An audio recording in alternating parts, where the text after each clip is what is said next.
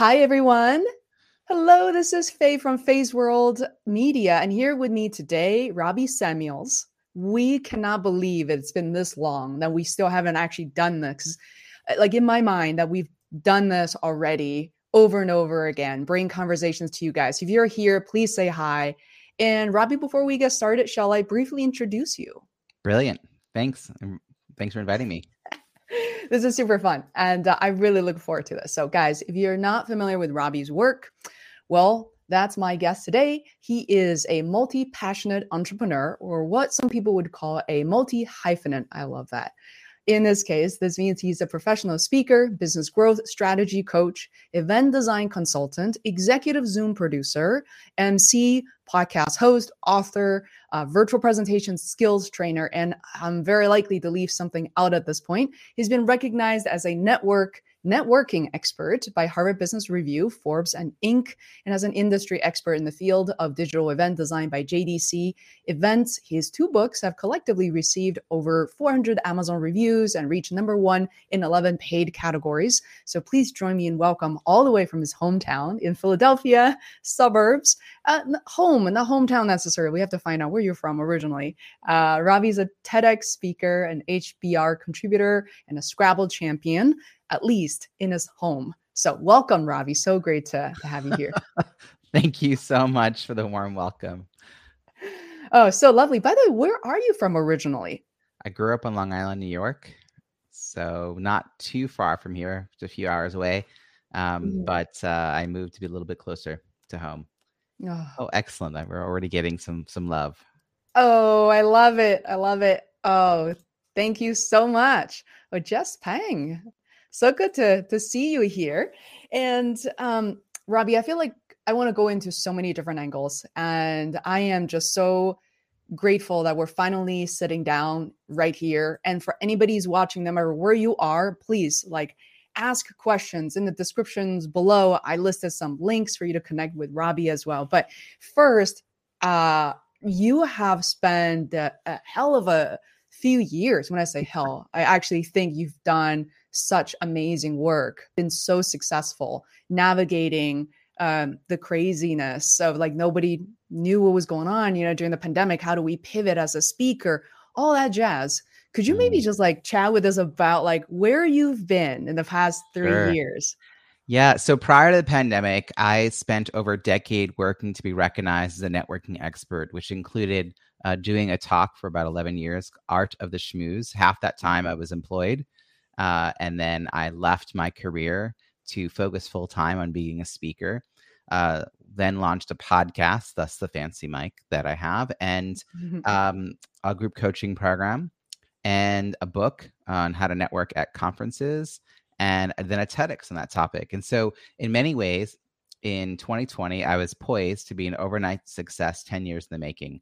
I was working on a new talk that I was getting ready to sell to auction uh, to uh, association executives, and you know, I need it. Anything I had been known for, March 2020, you know, eye contact, business cards, shaking hands, body language. That was not what people were looking for support around in that moment. So I was focusing on how to show up and add value. Hmm. And mm. on March 12th, uh, 2020, I wrote and shared nine ways to network in a pandemic and then looked at that list that evening and realized I should do one of these and decided I was going to host a virtual happy hour, which is how I ended up hosting my first ever virtual happy hour on March 13th, 2020, which mm-hmm. is the day the world kind of hit pause. And I hosted that weekly ever since. And that really led to an entirely new business. I create soon after created a, a, a certification program people who want to become more competent and competent using Zoom. Uh, companies and organizations, associations, nonprofits started hiring me to bring events online with less stress and greater participant engagement. And eight months later, in November of 2020, I looked up from a whirlwind year because I was also coaching on behalf of a company uh, that was a more than full time role. And I discovered that I'd built a thriving six figure company based on all new revenue streams. So I had to let go of the coaching role that I was doing. And mm-hmm. then last year in 2021, I actually wrote a book my second book, um, Small List, Big Results, to talk about how I did that, how I built um, something from scratch. Uh, but it wasn't from scratch. Oh, there you are. Excellent. yeah, that is my um, toolkit that you can get for free. Um, so, yeah, so it was really you know a whirlwind, and and uh, I then moved subsequently to Philadelphia area because suddenly had the means to do so. Wow. So you had been wanting to move to Philadelphia and you're waiting for that moment. And it's crazy. I feel like some parallels here. Not that I always wanted to buy a house, but somehow during the pandemic, I had the means as well to buy a house. So, um, you know, money is a kind of a tricky subject sometimes, still is today. But, but yeah, tell us about like, you know, uh, for, for, first of all, for me to see that no more bad Zoom meetings I was so excited for you. and I couldn't believe that you're still running it. I remember every Friday seeing that invite come in 5, 530. And I was like, oh, Robbie's probably going to do this for like 10, 12 weeks and helping a, a lot of people and just kept going. So I actually want to pause and just talk about that for a moment. Yeah. All right. Most of us start these things that last for a few weeks or what, whatever it may I'm, be. I'm really into consistency. I'm yeah. I, I'm really interested in like creating something that I, I'm committed to. I put my podcast is about 300 episodes, mm-hmm. you know, over over six years. Like I I sort of pick a thing and I'm really commit to it. And I've gotten better at running Zoom because of all these free sessions that I was running. Mm-hmm. And that's what led to me becoming an expert that people would seek out to pay me. Um, so I became a virtual event design consultant and an executive Zoom producer. And some of the people that I trained and certified on how to use Zoom effectively became Zoom producers that I then subcontracted work out to. so, which is beautiful that they've created businesses for themselves and they're helping me run mm-hmm. my business.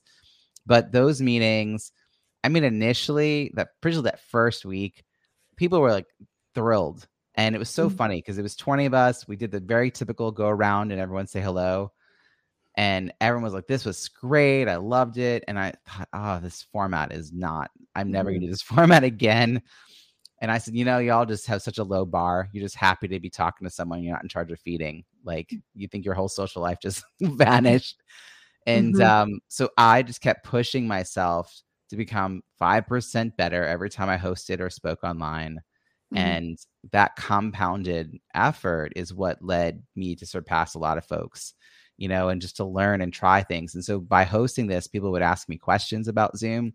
And in the very beginning, I've shared this before, it's not really a secret, but in the very beginning, it was a little bit of smoke and mirrors because I'd say, oh, go ahead and write all your Zoom questions in chat. And then I'd say, okay, I'm going to send you off to a breakout room to do this activity. And they'd be in that activity for 10 minutes, and I'd be online looking on YouTube, on Zoom.us, search on Google, pull up all these links, save them in a document, and people come mm-hmm. back and I'd be like, oh, so that poll question, it's uh it's more or less this, but if you want to dig deeper, here's a link. so true. I do the exact same thing. Um, but I just want to kudos to you first of all, because during that time, there's so many creators, very established ones, all of a sudden talking about Zoom. The whole world is talking about the subject, the software that you know not enough people paid attention to. And um, here we go. I mean there's a question from adam leffert. You know adam there's so sure. many people right still today during the pandemic uh, going online to connect with potential clients starting their own business. How did you stand out to launch your new business? Service uh, show up and add value. You know i wasn't really focusing on turning a profit immediately on any of the ideas i had. I was listening. Um, i inadvertently was doing research calls uh, which is what I'm teaching people in my second book. Is a lot what I teach my clients for coaching. Um, mm-hmm. people were inbound inquir- inquiring how I could help them, and that was leading me to instead of just filling my call, like I could have filled my calendar with social calls, but I turned mm-hmm. those calls into into research calls. That's how I in May 2020 was running a four week pilot that I ran for four months before. Like I just I 40 people went in. I had nothing on my website. It wasn't about marketing to people who didn't know me. It was all about leaning into my existing network, which I'm a huge proponent of. And those people already knew, like, and trust me, and mm-hmm. they knew I needed. I knew something that they needed help with. Um, so that really helped. And then the who I market myself to also for virtual events tends to be um, associations and and larger nonprofits. And I'm a mission driven person, so like I think people are drawn to working with me because I'm not just a person who pushes buttons, but I'm going to also support their cause and their mission. Mm-hmm. And the one thing I've done that I can point out, like, uh, great question, Adam. I also removed myself from the market in a way. So a lot of people early on were becoming Zoom producers. This is a thing we'd never heard about before. Mm-hmm. And my fees steadily increased so that I was not comparing myself to the other people. Um, I am not, if you just want someone to like push buttons and open up breakout rooms for you without question, I'm not the person. Because if you tell me that you want a breakout room, three people for three minutes, I'm going to walk you through a series of questions to figure out what was your mm-hmm. intention, what is your purpose, what is your outcome, and mm-hmm. I'm going to help you redesign. I'm going to do strategy with you. And if you don't want that strategy, then why are you paying me all the money that I'm charging mm-hmm. you? So I'm not, you know, an Upwork person that's just being asked to like, you know, manage chat. I'm mm-hmm. doing a ton of strategy beforehand, training speakers, you know, so that to me, that separated me out. Um, and pre-pandemic, you know, my focus was on teaching people how to network at events, and it was about events being content and connection. It's the reason people made an effort to get in a you know car or get on a plane mm-hmm. and meet each other. And I just figured virtual events shouldn't be an exception to that. The, so the way we had done virtual pre-pandemic with 45 minutes of death by PowerPoint followed by ineffectual Q&A and no one moderating chat, you know, like we couldn't keep doing that. And so I just think that my message stood out. And now my message, my newest book that I'm working on, my third book, is how purpose first design and online facilitation leads to intentional engagement and memorable online experiences. And that it's not mm-hmm. enough to just add a breakout room to your agenda and just mm-hmm. be like check mark but it's it's all the questions of like what's it for? How many people? What kind of question? You know what's what is the outcome? Who's going to go first? All all these ways we can inspire people to really connect with your content and really you know either think differently and do something differently feel something differently at the end of your session. So mm-hmm. i just mm. feel like we have to up level from what we were in 2020 and keep pushing the the growth that we can have in an online space yeah, so well said.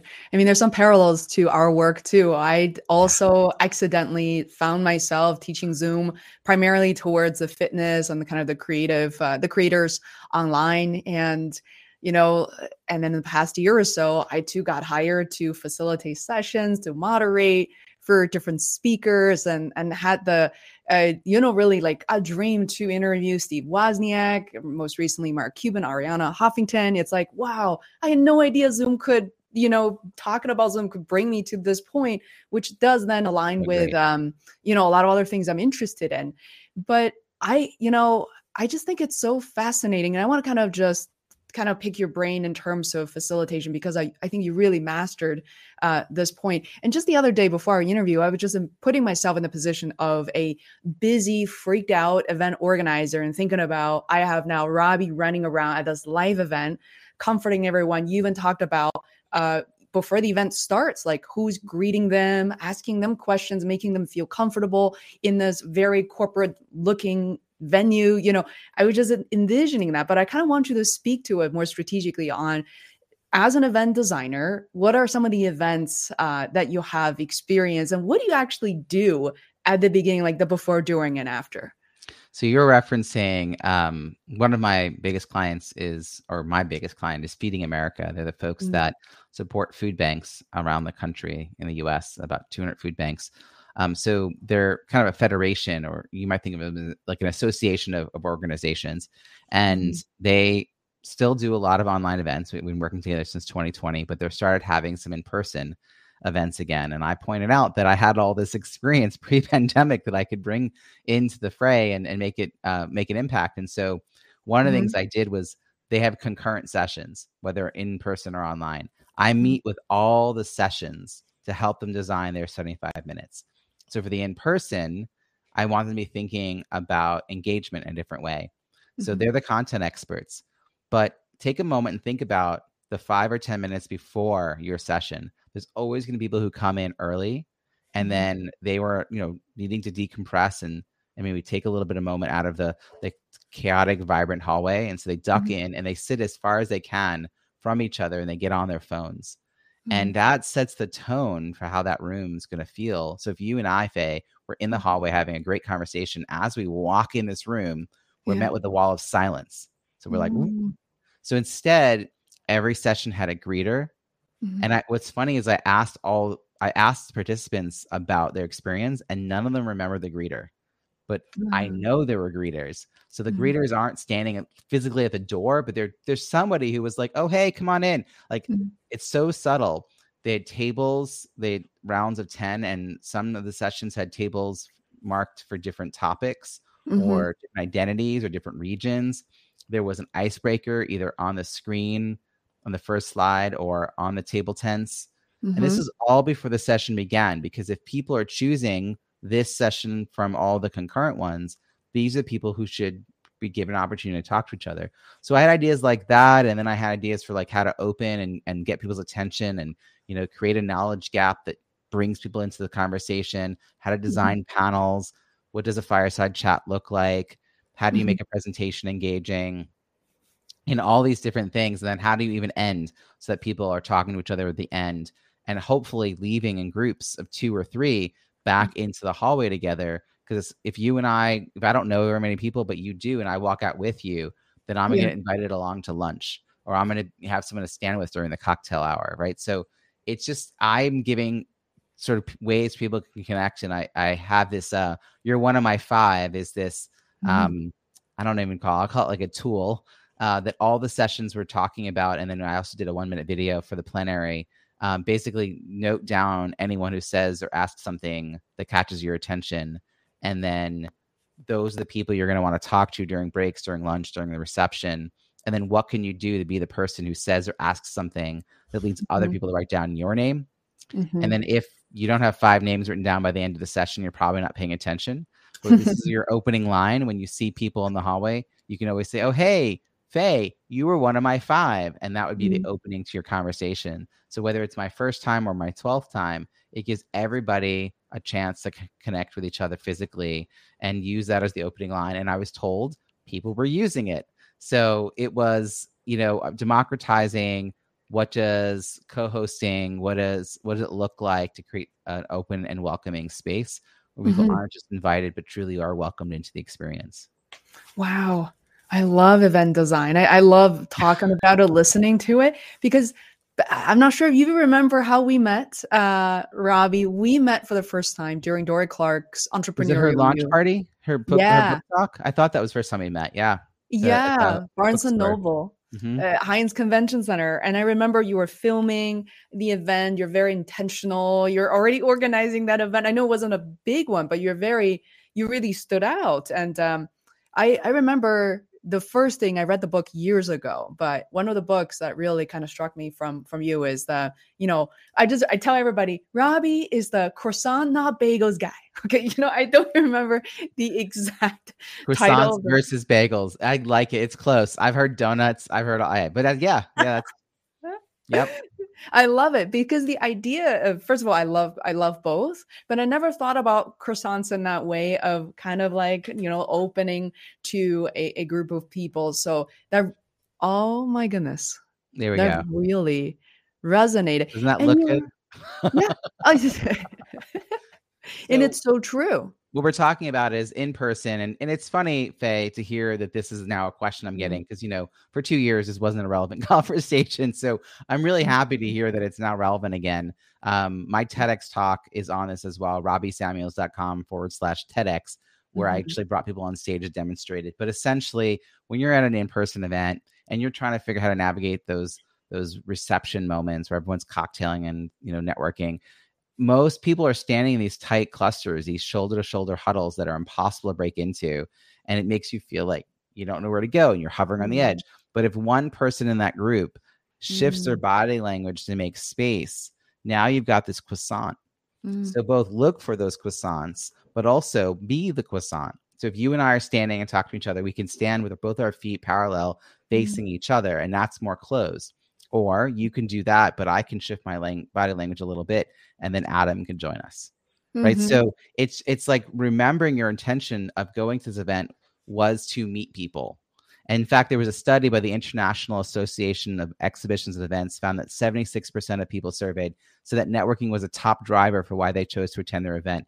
But you and i both know that three quarters of the people going to an in-person event are not leaving thinking i met all the right people Mhm. right? They're like follow through on that intention Mm. is rather low. And so pre-pandemic, that was what I was trying to close the gap on. And now post post, I don't want to say post pandemic because we're not post pandemic, but now that the world's opening up again after a two year hiatus of live in person events, I think we're all out of practice. And since some people hadn't quite figured it out beforehand, we need even more thoughtful design.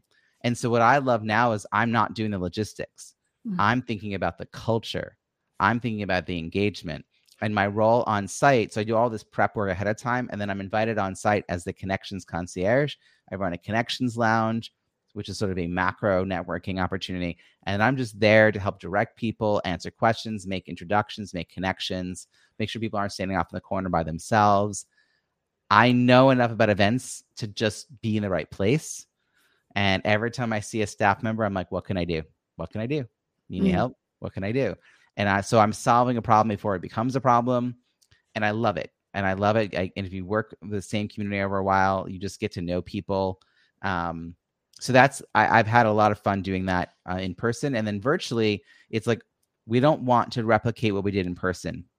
Mm-hmm. We do want to reimagine what we did in person using all the digital and even some analog tools that are available to us. And so, you know, I'm not trying to do exactly what we did in person and bring it online. I'm trying to understand the outcome and then design the online experience with that in mind and that will tell us like whether we're going to do polls or breakout rooms etc and i'm a mm-hmm. real fan of using as many zoom tools as possible and not all the third party mm-hmm. because you can lose some people um, and if people aren't comfortable facilitating on miro mural etc then they sometimes get lost themselves mm-hmm. um, so I, I'm I'm real low key. I'm all about technique over tech. I bought this in December last year and I've never plugged it in. is it wait a minute, is that the Elgato thing? Yeah. Yeah. It's a it's a stream deck. Yeah. And I I bought I didn't even know at the time that there was a six button one available because I've never I've always seen the 40 and the mm. 14. I don't know, they're huge. And people yeah. would Robbie, what do I do with all these buttons? I'm like, I don't know. Why do you have that? Well, I don't know. My speaker friend told me to get it. I'm like, what are you using it for? I mean, I uh-huh. had a woman say, I have four monitors, Robbie. What do I use them for? I'm like, do you have four monitors because you have space in your desk for four monitors? Like, I know some people built amazing studios. Mm-hmm. I'm not mm-hmm. that person. I got a second monitor in 2021. Yeah. like, but I built a six figure thriving business running virtual events. But mm-hmm. I, and I teach speakers how to take what they have and like, you know, I already had the mic, I already had the light. I think there's certain basics you need to figure out, and you don't need this microphone or mm-hmm. fancy. But I, I'm just like, how do we just get a little more intentional? And I'm really focused on online facilitation. I mean, you understand this because you've got all these amazing tutorial videos you've done. But if I hear one more speaker say, go ahead, go in chat and raise your hand. you know, like, we wonder why there's Zoom fatigue, or they point, yeah. Or they say, oh, up here in the top right corner, and they're pointing to the top left corner. Like yeah. that's the stuff that that cognitive dissonance that happens because the speakers don't know mm-hmm. enough about the platform to give clear instructions. I tell my speakers that if mirroring confuses their brain too much, mm-hmm. just use words and stop pointing. Yeah. you just pointing. And I, I, gotta like pause and ask a question because I noticed that you are in the line that you're the work that you're doing, networking. I assume you like it and you get, you know, this level of satisfaction. So I was just wondering because net when I hear the word networking, especially as an immigrant coming from China for the first 10 years, still today. I actually get really overwhelmed when I walk yeah. into a huge venue, lots of people. I've never been a, a fan, frankly. In my 20s, and especially even during the last few years, my uh, few years or last year or two during college, I'm like, mm, no, I gotta do this. And I'm always exhausted. I find myself incredibly not strategic. I go into an event, I'm like, what is my purpose and intention? Oh, you know, I even talk to my parents, like, talk to as many people as you can. And of course, I always end up talking to like one or two people. And so what how do you how do people go about thinking about designing their own experiences? How do we how do they be prepared? There's so many different answers and experts like kind of shouting yeah. at, at us. Well, I think you mentioned some of the, the pieces, and a lot of it is about being clear in our intentions, um, particularly for an in person event, which requires way more effort to go to. Um, mm-hmm. So, you know, why why are you going? And I think part of it is, you know, like for instance, I remember meeting professionals international MPI. I got it in my head that it would be helpful pre pandemic uh, for me to connect with them, and so I committed that I was going to go frequently enough to become a regular. Mm-hmm. Like I, I, I could have gone sort of three times over the year, you know, randomly, and I'd always be new.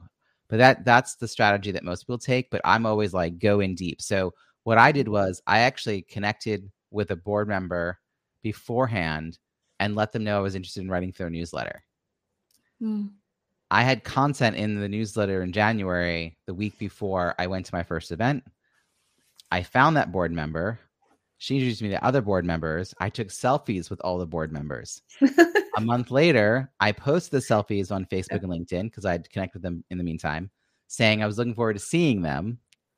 I walked in again, and again, I had another newsletter uh, um, post, right? And so mm-hmm.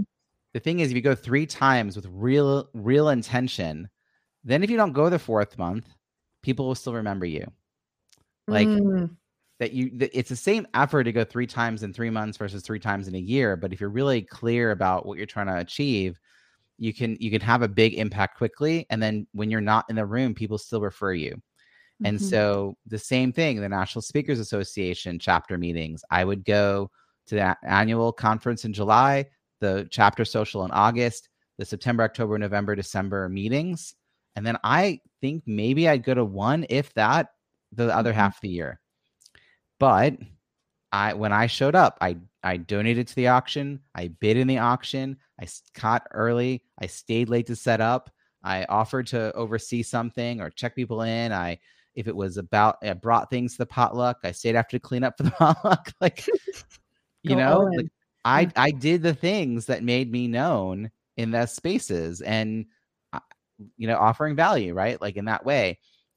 People still the other half of the year when I was off doing MPI, they remembered me. It wasn't like, you know, where'd Robbie go? They and mm. I also if you meet a few people and then now we've got Zoom as a as a I guess, a modality that we're more comfortable with, I no longer wait to see people in between monthly or annual connections.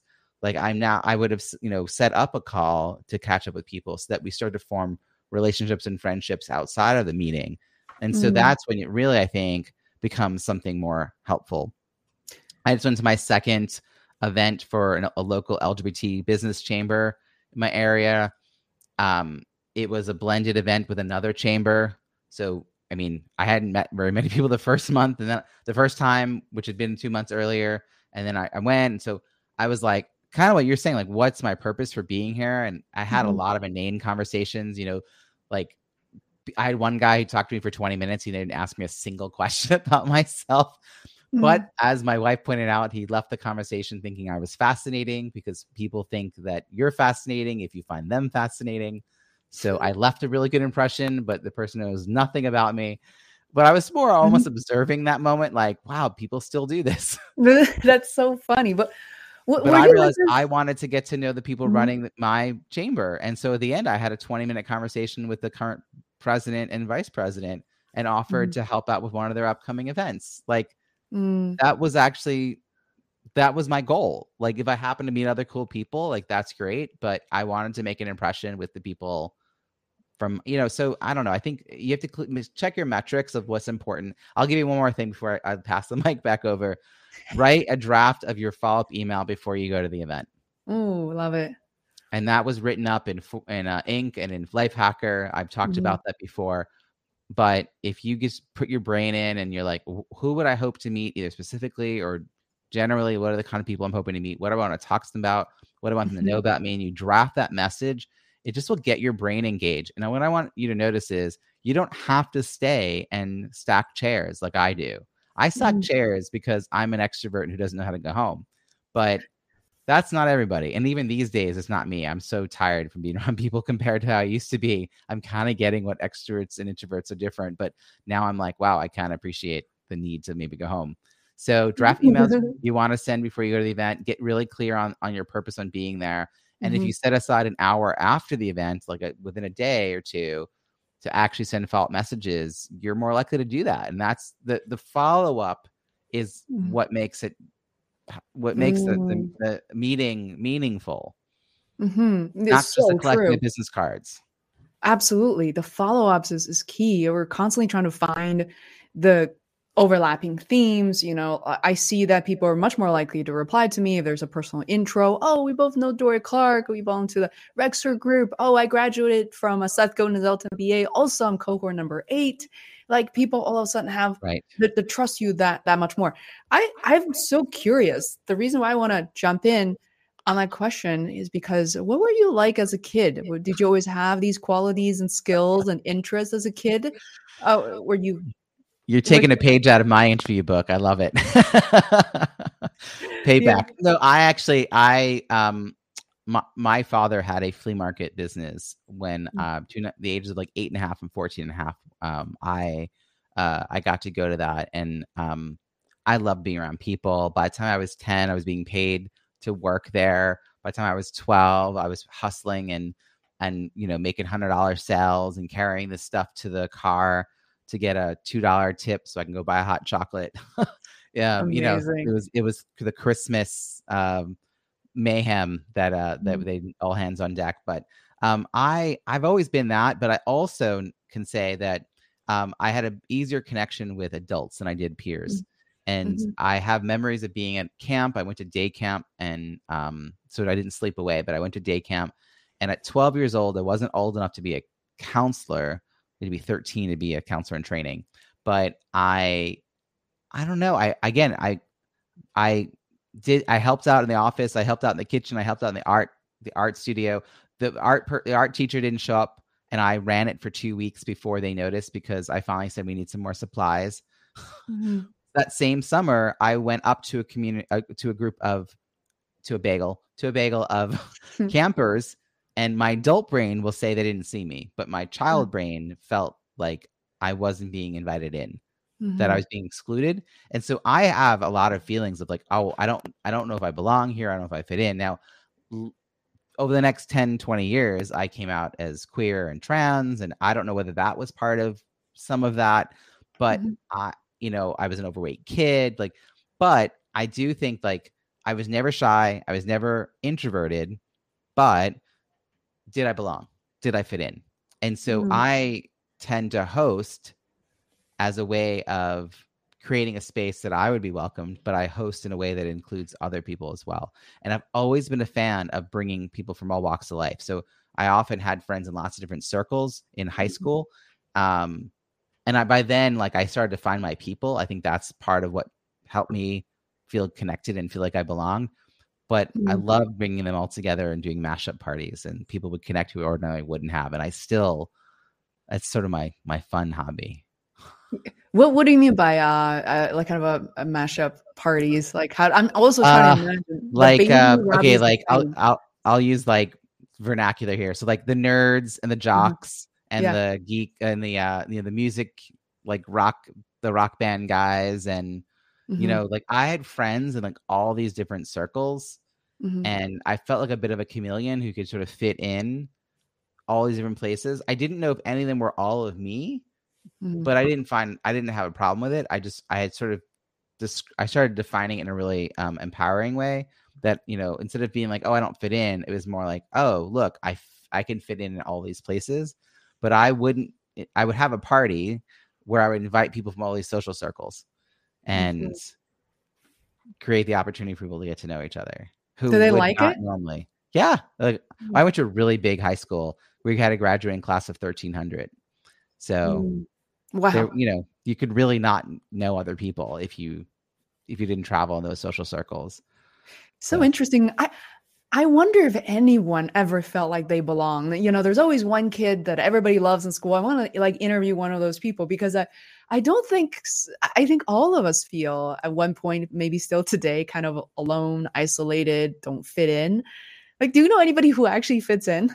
Well, you know what's funny about that? I just got off a um, get to know you call with someone who yeah. who won the one of the highest honors in um a, at an event that I was at, mm. and I she's been part of this group for a very long time. She's always a person whose name I knew. I always like saw her up on stage. Yeah. And we were finally having one to one. And she was saying how, you know, she's not sure she fits in. She's been going there for almost 20 years. Like, you know, mm-hmm. and how mm-hmm. like there are nights where she doesn't get invited to dinner, so she ends up back in her room by herself. And I'm like, mm. you know, like, mm. you know, it's it's like and it's the stories we tell ourselves. Yeah. It, Yeah. You know, and it's not that people are snubbing us, but so Mm. because I don't want to wait for the invitation that may or may not come, um, there Mhm. was a couple of years before uh, before a pandemic, we had an event that was in Disney uh, in in Orlando, and we got tickets to Epcot for the day after the conference. And I spent two days lining up eight people to go, me and seven others, to go to Epcot with me Yeah. because I would not want to walk around Epcot by myself. I'm not. That's not something I would enjoy. Yeah. And they were when we all met up in the lobby, they didn't know each other. They were so each person was so grateful that I had created this space. And they're like, you know, giving me Ah. accolades. And I'm like, just to be clear, I'm doing this as self-preservation. Like this is a coping mechanism. yeah. I'm really glad you're Yeah. here. But like, but it was perfect. We went around together. We Mm. had eight people for dinner. Like that to me, like I, I don't know. I I don't know that people are going to remember to, to invite me or Mhm. they're going to assume I already have plans or whatever it is. Mm. And so I tend to both make the effort. But the other thing I did this last time I went to the National Speakers Association conference is I started a text thread with us with a Mhm. community of people.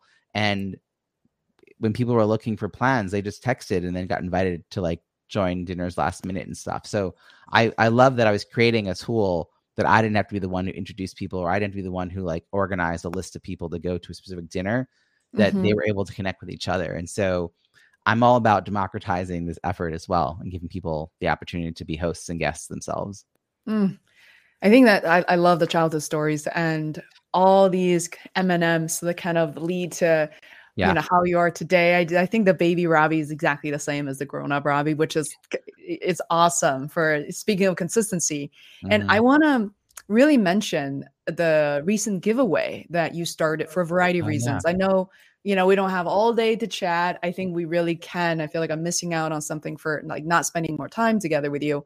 Is that recently you started this thing, and I think I even want to like pull it up real quick. Let's see if I can actually share uh, my screen right here. Uh, unable to share. Oh, okay. Like I need to um, add a source or something. But I'm gonna actually leave a link for people who are checking out. So this thing you started, which is called Your Next Chapter Starter Pack Giveaway between August 8th and August 26th of 2022. So we have about like little over a week left Yep. at this point. At the beginning, I was little, I was like, wow, what what is this? I didn't quite get it. But the moment that you kicked it off, it was uh, really great for people who are not like one of the nine experts who are part of this, you know, campaign, this giveaway.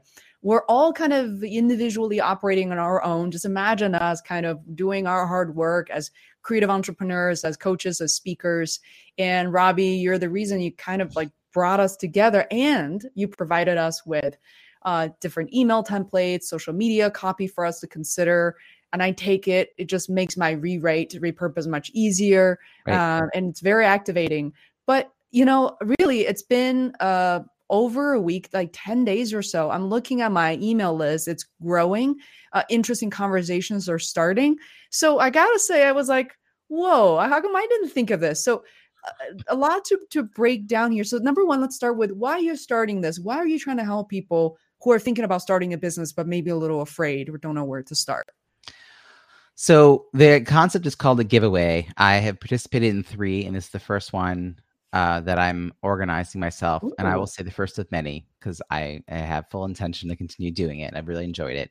Um, and each contributor, each expert has a lead magnet that they um, share, and they have their own landing page to convert people uh, into their lists and deliver that lead magnet.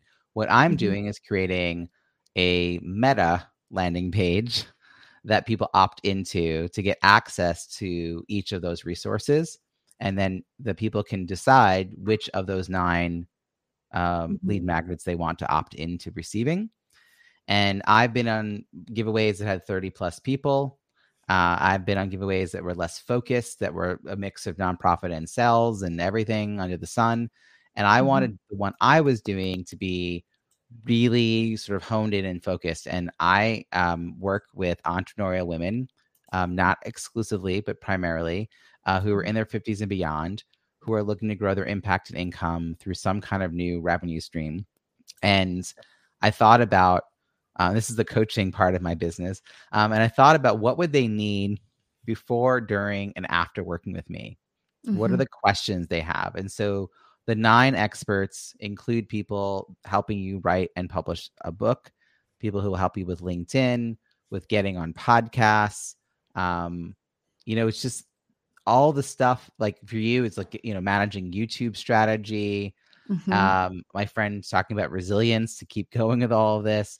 And so I wanted to give the people who are looking to um, kind of grow their next chapter. So um, I think pretty much all the people I've worked with have been later in life. Um, again, not exclusively, but they're Mhm. really committed to to creating something new based on their expertise, and that's the next chapter. And then the starter pack is that I want people to be selective about which of these resources they download because if you have 33 options, which some of these had, and you choose nine, now Mhm. you're on nine new email lists, which basically means you probably ignore all of them. It's Mm, too mhm. overwhelming. You just like you unsubscribe. So I Mhm. wanted to be nine to 12 experts where you'll select three or four. And then you'll Mhm. actually stay in touch with those three or four. Now, if YouTube wasn't the thing they need to work on right now, Mhm. they don't download your resource. But Mhm. they put it in their head. Robbie knows someone yeah. who knows YouTube strategy. And then when they need that, they'll say, Robbie, who was the person you knew? And then Mhm. I'd make an introduction. so Yeah. It's like I want people to to act on the thing that's the next thing they need instead of getting all caught up in shiny objects or noble obstacles that aren't actually revenue directing. They're they're they're going to get in the way of creating good revenue ideas. So Mm. um, that is the reason for doing it. I'm doing it again in the beginning of November. I'm going to run it again um, with a you know with a different cast of experts. And I also want to say I just love the idea of boosting the visibility of smart people. Mhm. And I you know made a list of all the things I wanted and then made a list of all the people that could do that. And then I also had a list of people that I thought, oh, this is like I wasn't sure which of your things. I was like, Faye is somebody I'd want to invite to do this. Faye will Mhm. let me know what what's the tool that you could support. Mhm. Um, and I just, you know, I do follow Friday as a, you know, hashtag follow Friday every week. And I just love finding new ways to kind of boost up the people in my network. So this seemed like a great, fun, collaborative uh, way to do it. And I highly Mhm. recommend people steal the idea. Mm. Yeah, I was just actually been thinking about that for a week and a half now. And you know, you mentioned avoid shiny objects, which is a topic inside your book, Small List, um, Big Results. I love that topic. I love the title, the idea, the belief system behind it, because I'm I'm too someone who believe in, and I write about profitable small creators. A lot of Yeah. people think that you gotta make money only when you reach half a million, a million subscribers or more. The sometimes the opposite is true. You know, I know people have much smaller lists and you know uh, smaller followings actually generate multiples of what I do. So, what are some of the shiny objects, Robbie? People should really pay attention to so they can avoid them. Well, I think that what happens is people misdiagnose the problem Mm, of what's getting in their way of growing their business. And when Mhm. that happens, they then go about implementing a solution or seeking an expert who will sell them a solution that is not the right thing. So, for instance, if you think the reason you're not getting enough sales is you don't have a big enough list, and by this I mean email list. And by the way, big is the eye of the beholder. you Mm. know, like 5,000 for one person is huge, and for someone else is tiny. But Mhm. whatever it is, you decided, oh, that's the issue. So you decide that you need to boost your emails. So you're going to run Facebook ads. And then you'll find a person who will help you run Facebook ads. Now, that person's not a business strategist. So they don't Mhm. stop to ask you questions about whether this makes sense. They Mhm. just sell you on how to set up Facebook ads. But if you're directing Facebook ads or any kind of ad to a landing page that is not converting because it is the wrong message to the wrong audience, you're wasting money and time. And so I Mhm. just think a lot of times when people get excited about building some kind of new solution, new offer, new Mm, product or service, they are doing it sort of in their own head or they're in, you know, they're tinkering in their basement and they can Mhm. go away and figure something out. And then when they show up to the marketplace, the marketplace is like, who, who are you? What is this? I, I don't need this.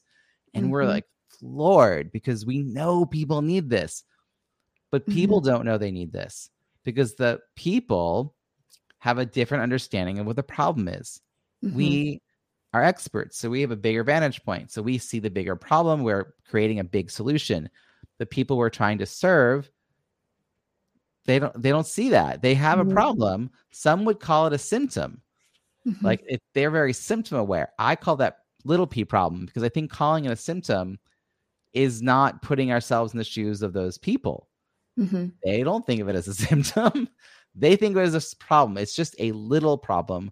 And so you have to think about how can you offer people, this is what lead magnets can really do a great job, offer people a solution to a little problem, but educate them that there is a bigger problem. Like do not make them think that your 1 hour lunch and learn is going to solve everything. Yeah. But if you can, mm. in that conversation, whether it's a sales call, a get to know you call, an email, a list, a social post, if you can help them understand that bigger, like, oh, wow, I didn't realize that was what was going on, they're going to think, wow, well, you're the one who helped define this. You, Mm. you have any suggestions? Mm. and that's where you can bring people along into buying those bigger, um, bigger priced solutions, maybe more time intensive solutions but we jump that gun and we we skip to that and we spend money um, Mhm. another one would be you know recording tons of video content for a um, an online course that you have Mhm. not sold anyone into yeah.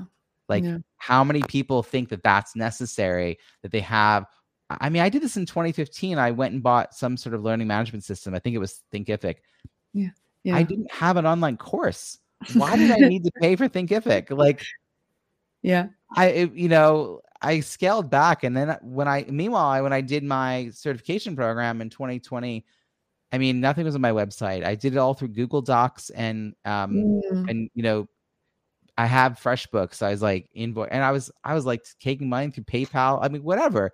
I just think we we get ahead of ourselves, and Mm. you need just a few things to really launch something. You need a a, a problem that people Mhm. like are wanting to solve the Mhm. people who want to solve it a way to teach them like a way to communicate the information and a way to charge them Mm. Yeah, And it's so it. beautiful. Yeah. Yeah. Please go ahead. that's it Yeah. Oh, that's it. Conclusion. That actually reminds me how brilliant this whole giveaway, this collaboration is because not only you know what works for you and your business, you're introducing other experts. So if you see a trend or recurring questions of, wow, like this LinkedIn magnet, you know, magnet is really working, this LinkedIn coaching and there's resilience coaching, that really works for me. And that will give you as an organizer an idea of how to, you know, connect with us creators, but something to maybe something to kind of pinpoint and break through in your own business as well. Um, I think it's it's really fascinating. Like one, I know we're almost at time, but I uh, can you go over five minutes? um, i can go over like three minutes i have a call at 35 Four, after um but i wanted to I want to mention Yeah, that please. there's something i'm doing that i haven't seen other giveaways do and Mhm. this is my own little twist that i want to encourage other people to do is i've already invited all the contributors to a debrief call Mhm. uh, in September, which is part debrief, like how did we all do and all learn Yeah. lessons learned and all that. But these are all people that should know each other. Yeah, yeah, exactly. So I'm like, same, yeah. I'm going to create an opportunity for as many people that can be there live as possible yeah, to actually start building either new or deeper relationships with each other yeah, because you know, and they've all been part of this now for like three weeks. They're like, oh, I actually have been talking about your stuff, and so that I think that will help us build those networks. Referrals will be stronger, and so Mhm. I'm excited. It's sort of like I'm doing all this to to have that really cool event where we get yeah. to hang out together. lovely I, I actually think it's super lovely to to end on that note and i i think it's beautiful that uh, you're experimenting so much and i encourage people to check it out all the links are in the description below including how to connect with robbie and we shall con you know continue the conversation Thanks. uh in the near future for sure awesome. so- Appreciate being here. thank you so much robbie i'm going to take us offline now bye guys